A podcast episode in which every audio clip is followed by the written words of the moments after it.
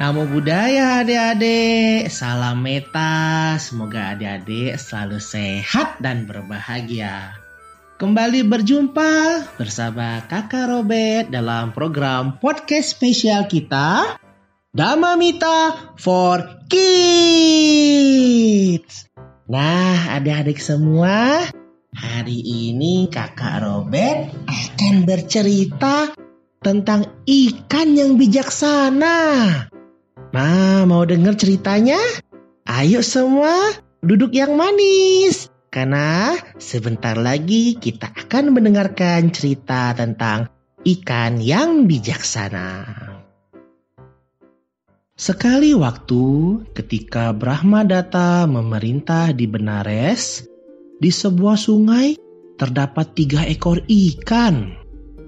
Ikan yang terlalu banyak berpikir bernama Bahu Cinti. Ikan yang bijaksana bernama Apa Cinti. Dan ikan yang bodoh bernama Mita Cinti. Mereka menuruni sungai dari alam bebas menuju ke tempat hunian manusia.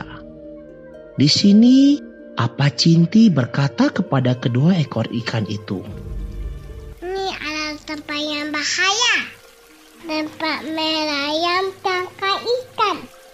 Ayo kita balik ke rumah.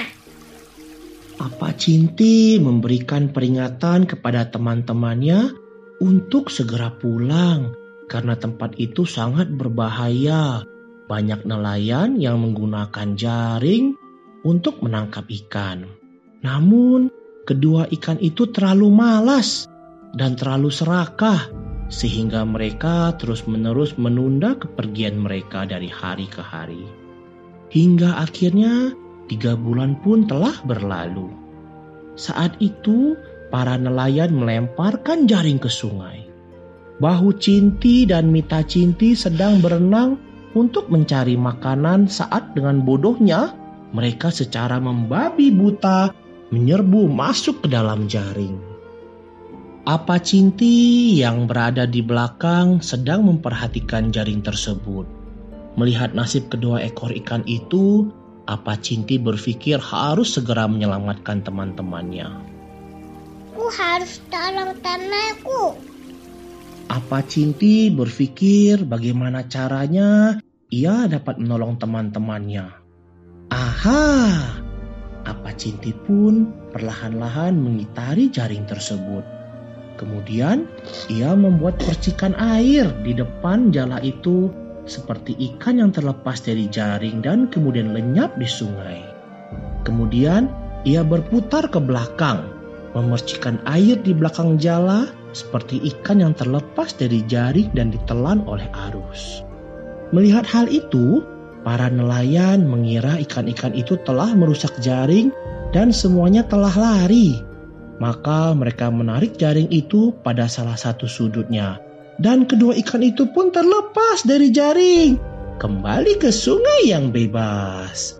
Dengan cara tersebut, mereka berhutang nyawa kepada apa cinti. Nah, adik-adik, demikianlah tadi cerita tentang ikan yang bijaksana. Adik-adik semua, kita harus bisa mencontoh apa cinti ya selalu bijaksana dalam setiap kondisi dan situasi. Kita harus tenang, berpikir dengan jernih, dengan kebijaksanaan, maka kita akan bisa bebas dari bahaya. Nah, adik-adik semua, demikianlah perjumpaan kita pada program podcast spesial minggu ini. Kita ketemu lagi minggu depan dalam program podcast spesial Damamita for kids. Bye bye adik-adik semua. Namo Buddhaya.